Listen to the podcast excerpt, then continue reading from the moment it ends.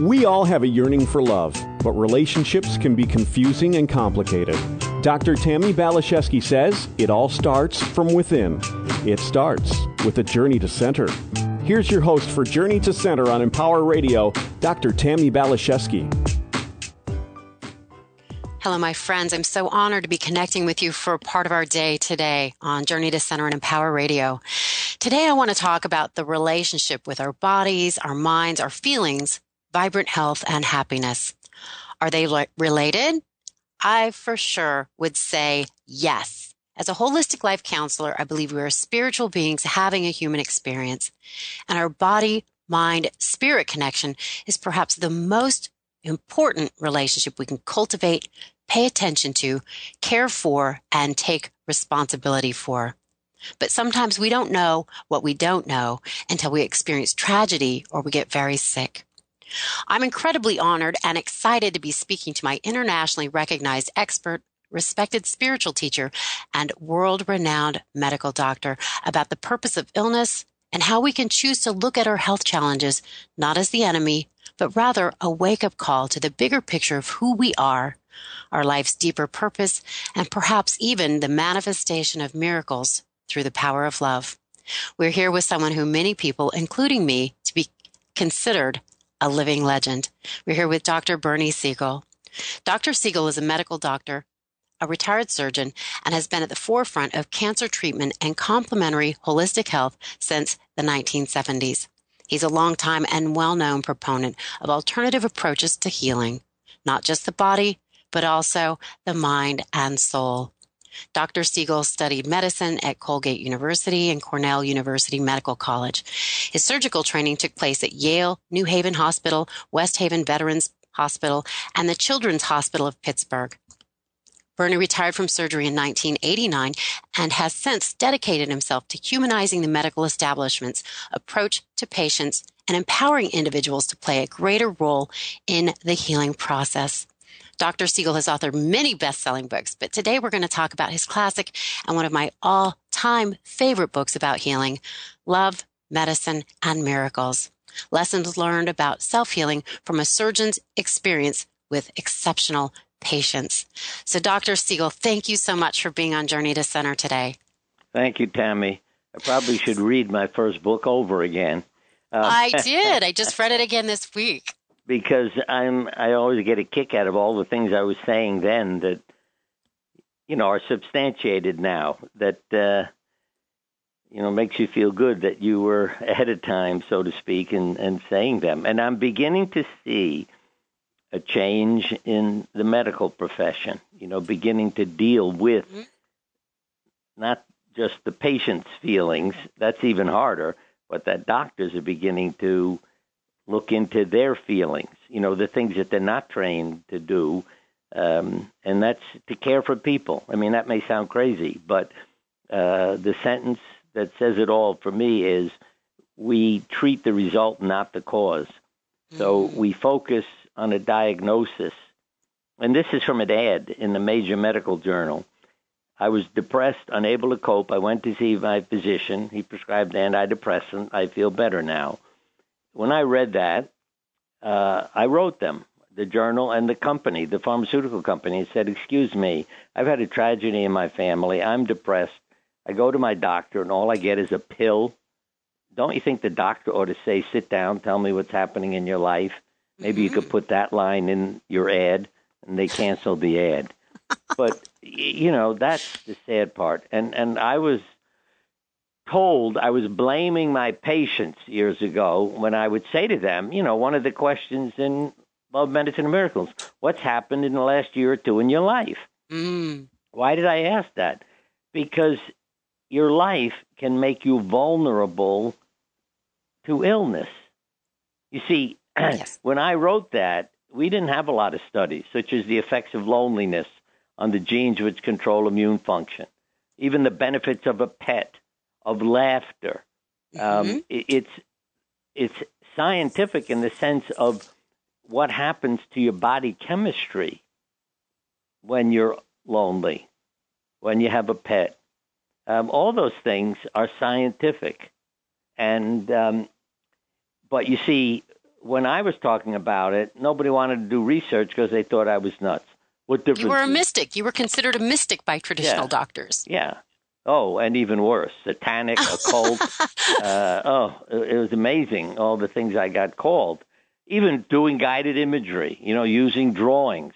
Yes. Satan could take over your images. That's a statement from a member of the clergy. Wow. Satan could take over your images, and that's why he would never send anybody to my support group. Oh, Um, goodness. you know, it's hard for me to believe you can't tell who Satan is if he shows up. But um, you know, but it, Yeah, you were these- definitely at the forefront of this healing revolution, and it is catching up with you. So thank you for laying the groundwork. I'm a hypnotherapist. I do sacred art, art for healing mandalas, Uh, and everything I read that you talk about, you've been doing this stuff for years. right. Yeah, I So I back. got into hypnotherapy, Milton Erickson. You know, I Mhm. began again to explore all the things I wasn't taught in medical school. See, one of the things that really disturbed me when I thought I was discovering incredible things. I sent an article to Medical Journal. I said, you know, for publication about dreams and drawings. They wrote back saying it's interesting, but it's not appropriate for our journal. So I sent it to psychotherapy journals. And guess what? They returned it too, saying, yes, it's appropriate, but it's not interesting. We know all this that blew my mind. You know, that none of that had been shared with me in all the years of training as a doctor. Things like Carl Jung interpreting a dream and diagnosing a brain tumor. yes. And I've had patients, you know, share that with me too. And in some of my books, I share the fact that they had a dream, woke up, and knew what was going on in their body. Um, and no doctor says to you, you know, when you're being examined, any dreams lately that it's significant? no, not medical Um, yeah. doctors. No. Yeah, nobody thinks about that. And the power of our words. One of our kids took the word words and filled a, an art canvas with it at school. And I really think this was a little bit psychic, too. I won't get into it in detail, but when a youngster comes home from school with this enormous canvas, bigger than he was, with the word words written all over it in lines. And for anybody listening, write words, words, words with no space between the words. And you will notice they become swords, swords, swords, swords. Mhm. And when he walked in the door with that, it was like, wow. Wow. I mean, I immediately the thought, you know, you know, I can kill or cure you with my words Yes. by taking your hope away, or I can do the same thing with a scalpel, you know, and it's how we use it. And doctors, again, aren't trained to talk to people.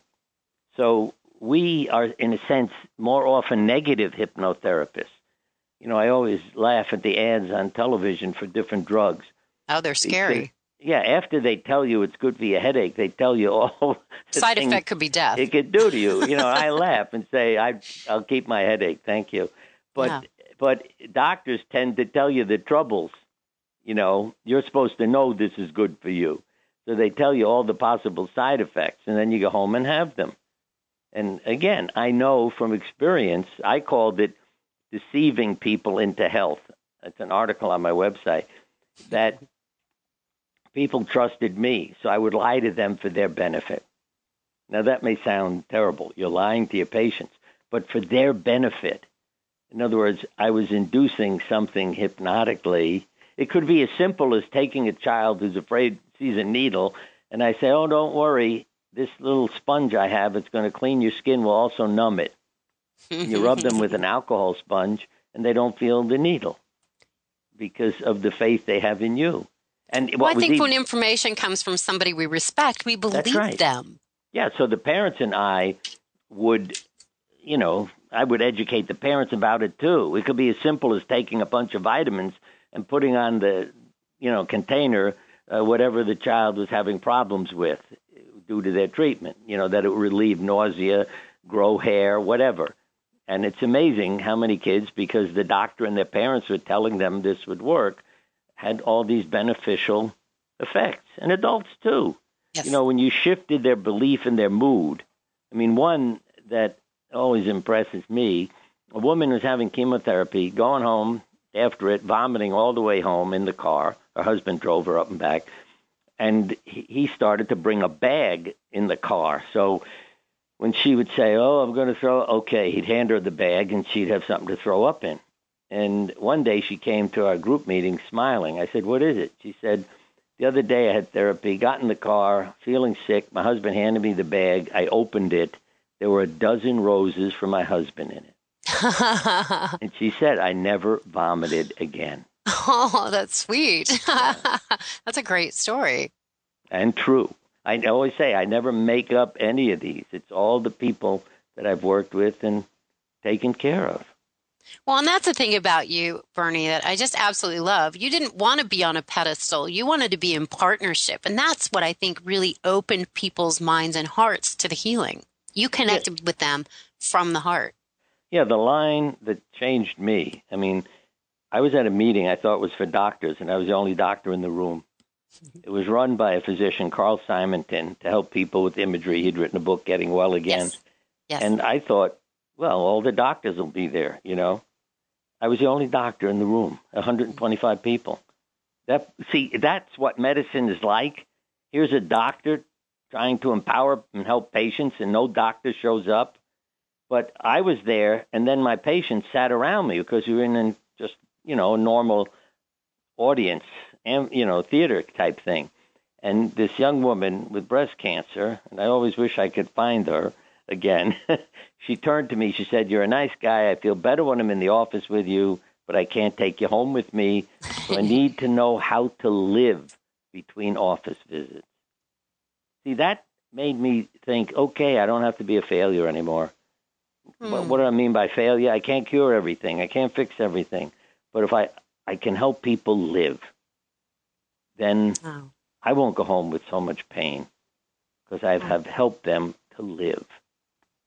And wow. of course, you find when you help people live, they don't die when they're supposed to because their body gets that live message. I yes. always say if I had to summarize everything now, it would be love your life, create a life you can love, and love your body.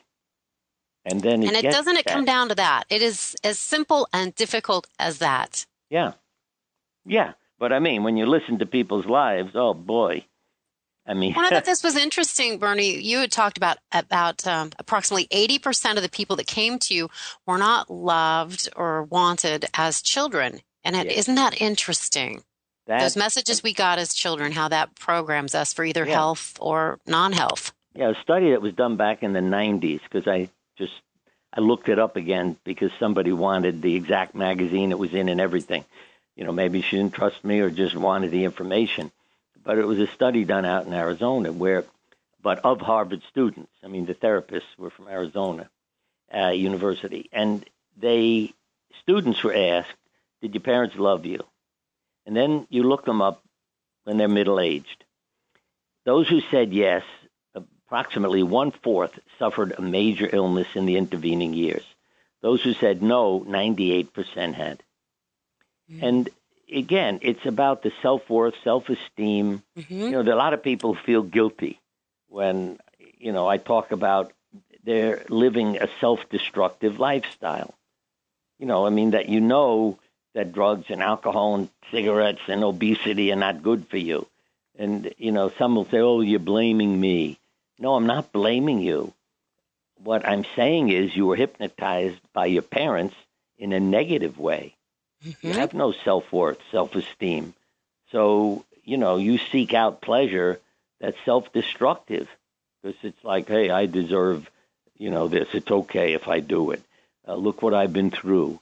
And you have to take responsibility. And at the same mm-hmm. time, work at what I call reparenting yourself and loving yourself. It's nice if somebody comes into your life, a doctor, a school teacher, a member of the clergy, it doesn't matter who, and says, "Hey, I love you, and you're worth loving," and and you know they keep it up until it penetrates, and then you begin to take care of yourself. Because right. I've seen this as a doctor that if I, well, the opposite of love, indifference, rejection, and abuse, and I learned that these people are so used to rejection that they were shocked when I would tell them to keep coming back to the office because they were so used to rejection that they didn't listen to the doctors. They didn't do anything anybody told them. And then they expected, okay, I'll be told, no point in you coming back. You're not doing anything. But I would keep saying, I'll see you again. I'll see you again. And a few months down the road, they began to realize I must be worth something. This guy keeps telling me to come back. And so, again, they began to change their lifestyle. And uh, I would say also, on a, on a broader level, when we read about all these mass murders, whether you're going into schools, businesses, uh, it doesn't matter, theaters, and shooting everybody, that again is a reaction to the rejection. They, they're seeking revenge. They're going to get even with the world. Yes. of course, 90% of the time, they then either kill themselves or the police do because then they feel guilty for what they've done. So, if we can bring up all the kids with love and what I call a reverence for life, Mm-hmm. all forms of life, then it would become a very different world in very short time. You It know, really would. And I love, love, love this quote in your book. An unreserved positive self adoration remains the essence of health. Self esteem and self love are not a sin, they make life a joy instead of a chore. And I say all the time, Bernie, it's like we become spiritual adults. We become happy and whole when we learn to love and adore ourselves like we wish our parents would have. yes, Oh, yes, And- reparenting ourselves. I think that's so vital, so Yeah. important. that's So, Bernie, know, what do you think? let me just mention for people who are Yes. listening to this, and because I call it putting up a shrine, put, put up pictures of yourself. I know there Oh, are love many who don't have baby pictures because of how their parents felt about them. But put pictures of yourself up around the house, around where you work, and whenever you look at that face, love yourself. Send it some love, and the change will happen. Yes, I do that I, I, in the mirror. I used to look at myself and go, ugh. And not uh, surprisingly, I was very sick. I had chronic fatigue, I had a lot of health challenges. But then I started paying attention to my words. My swords that I shared with myself, Right. and they were very destructive. And I went, wow, I'm meaner to me than anybody. I would never be this mean to anyone else. So I started to say different things to myself and it felt strange at first. I would go to the mirror and say, "Well, you're cute. You're nice." And now it's so funny. It's it's a habit. And now people come up to me all the time, "Oh, you're so cute and nice." And it's the words I said to myself years ago. I feel like I've programmed my life from the inside out. and my right. health is better, my relationships are better, my prosperity is better. So it really does come down to that. Absolutely. Yeah, I do positive mantras in the morning Yes. to get me started. And I notice the same thing in the evening when I look in the mirror. Oh, who's that guy? And then I smile at him and, uh, you know, He's so cute. it changes. Yeah, I feel 10 years younger and, and I'm enjoying, you know, that face looking out at me. Right. I think that's lovely. I think eh, that's that's what we need to do for ourselves. We need to claim our It- unique beauty and our adorableness. And I like something you wrote about in your book. There was a smoker that came to you and she had health challenges and she goes, "I know you're going to tell me to stop smoking." And you said, "No, I'm going to tell you to love yourself." And she goes, "Well, I, love myself. I just don't adore myself." Yeah. But she started working on that and then the side effect was just the smoking went away. Right. Yeah. Love it. It, it's just to be honest with the people, and you know, and what they are doing to themselves. I always say it isn't about information. People aren't stupid, and just telling them like read my book, do this, do that doesn't change them. Yeah, you have to be there to inspire them, to be a Mhm. coach, what I call the life coach, that y- you can be constructively critical. You know, it's to improve their performance and behavior and health. So they know that even when you, I called it carefrontation. That's Ah, my yes. form of therapy because people knew I cared about them, but I still confronted them. You know, so to empower them that it wasn't, oh, I have terrible parents, terrible relatives, terrible spouse. Uh, it's you got choices. You know Yes. what you eat, who you're living with, all these things. Uh, and so again, it was to empower people and let them know that they had choices. and they're not. And I think that it boils down to that because I think there's two approaches to life. We can either be a victim or we can be empowered. Right. And I know for sure I felt like a victim when I was sick. I felt it was a punishment. And then I read this quote in your book. disease is not disease is a loss of health, not a punishment. Lost health is to be looked for and recovered just as you would seek to find your lost car keys rather than assume God wanted you to walk home. Absolutely. I was like, wow, bam, I guess that's it. I need to stop feeling sorry for myself. This pity party is not helping. Yeah, the other theme that I thought of when you were talking about the mirror is the still pond. Because there are many little myths and fairy tales. The ugly duckling, the tiger brought up by goats. You know, the duckling sees he's a swan in a still pond. The tiger is shown by another tiger that he's a tiger, not a goat. Mm-hmm. And the, the theme, and Joseph Campbell talked about this, is the quiet mind. That when you quiet your mind, mm. whether you're looking in the mirror or the still pond, you see the truth. You see. But when you're not, you know, when there's turbulence, oh, I'm ugly, I'm unhappy, I have a lousy job, I, whatever it is, I got the worst disease, you're never going to see the truth. But when you can quiet your mind and learn from your experience in life, then you'll see how beautiful you really are. Oh, you just gave me goosebumps. That's true. Meditation and silence has been so important yeah. in my healing. And it does seem when I quiet the mind, the fear goes away and I settle into this place of, of peace and love. And I do think that is the space of healing. That that's the still small voice within and the wisdom within and and the kingdom of heaven within. Yeah. And so uh, beautiful. you know you've got to work at it. I know that. I'm still working at it every day. But but i know that i have a role and i have power and i can do these things so yes yes know, i don't become a victim Absolutely. And I think another thing you write about a lot that I, I so believe in is the power of compassion, the therapeutic effect of compassion. You say it is infinite and immeasurable. And compassion is so different than pity.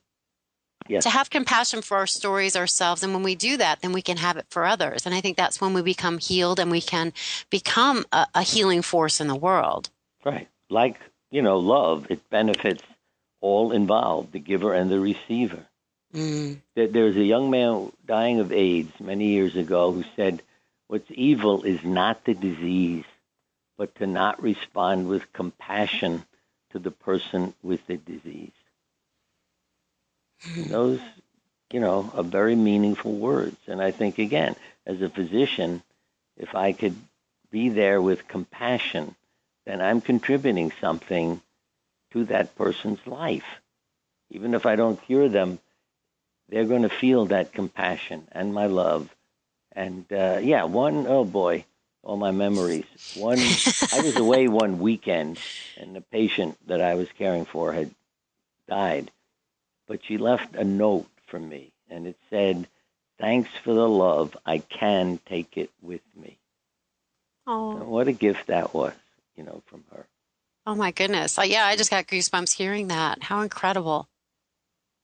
that that is um, a priceless, priceless gift. And I know you've had that effect and influence on thousands and thousands and, and maybe millions of people through your words and your book and your heart and your connection. Almost everyone I've told that you're going to be on the show has had some sort of encounter with you. It is bizarre. it's coincidental and synchronistic and and and otherworldly. It's it's quite incredible how your love has rippled out. And I think held the world in compassion and kindness. And I just think you're such a gift.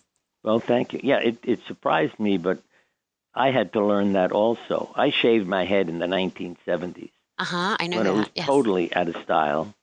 You know, our sons had their hair down to their shoulders. They knew their father wasn't normal, but now he's going to go and embarrass them even more. um, and um, it took me many years because I wasn't in therapy, say then, but until I was reading a story by Carl Jung, and he was discussing some myths. In one, the hero's head is shaved, and he goes on to talk about it as symbolic of the what the monks do when they shave their head. and they're uncovering their spirituality. And when I read that, it was like, oh, thank you. You know, I mean, I knew that was what a therapist would have said to me, but I wasn't seeing a Jungian you therapist. were conscious of it. And and Yes. then I wouldn't have needed to shave my head. I would have uncovered. but then your kids liked it because they could find you in the Yeah. theater better. See, you know, They could find you when in the I drew a better. picture shortly thereafter for Elisabeth Kubler Ross, I went to one of her workshops to get help dealing with all my stuff. And I drew a picture for her. She asked me to draw a picture, and I did. And one of the first things she said to me was, What are you covering up? I said, What are you talking about? She said, Bernie, I gave you a white piece of paper. You made a mountain with snow on it, but you used a white crayon to, you know, cover the area where the snow is. You added a layer. You didn't need it. What are you covering up? and the same when I painted a portrait of myself. I painted myself as a surgeon with a cap and a mask and a gown on. You don't even know it's me. And that was what I really needed help with. I needed to Covering. uncover what was within me. And I think that's what we all need to do. Such Yes. profound wisdom. So, Bernie, do a shout out. Where can people find you? Where's your website? How can they get your books? the three W's, and then Bernie Siegel, S I E G E L, BernieSiegelMD.com.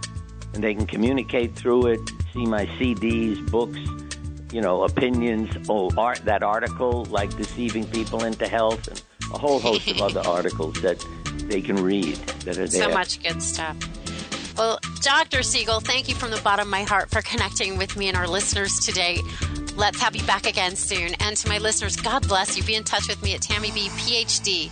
Love from my heart to yours. Onward and upward. Bye for now.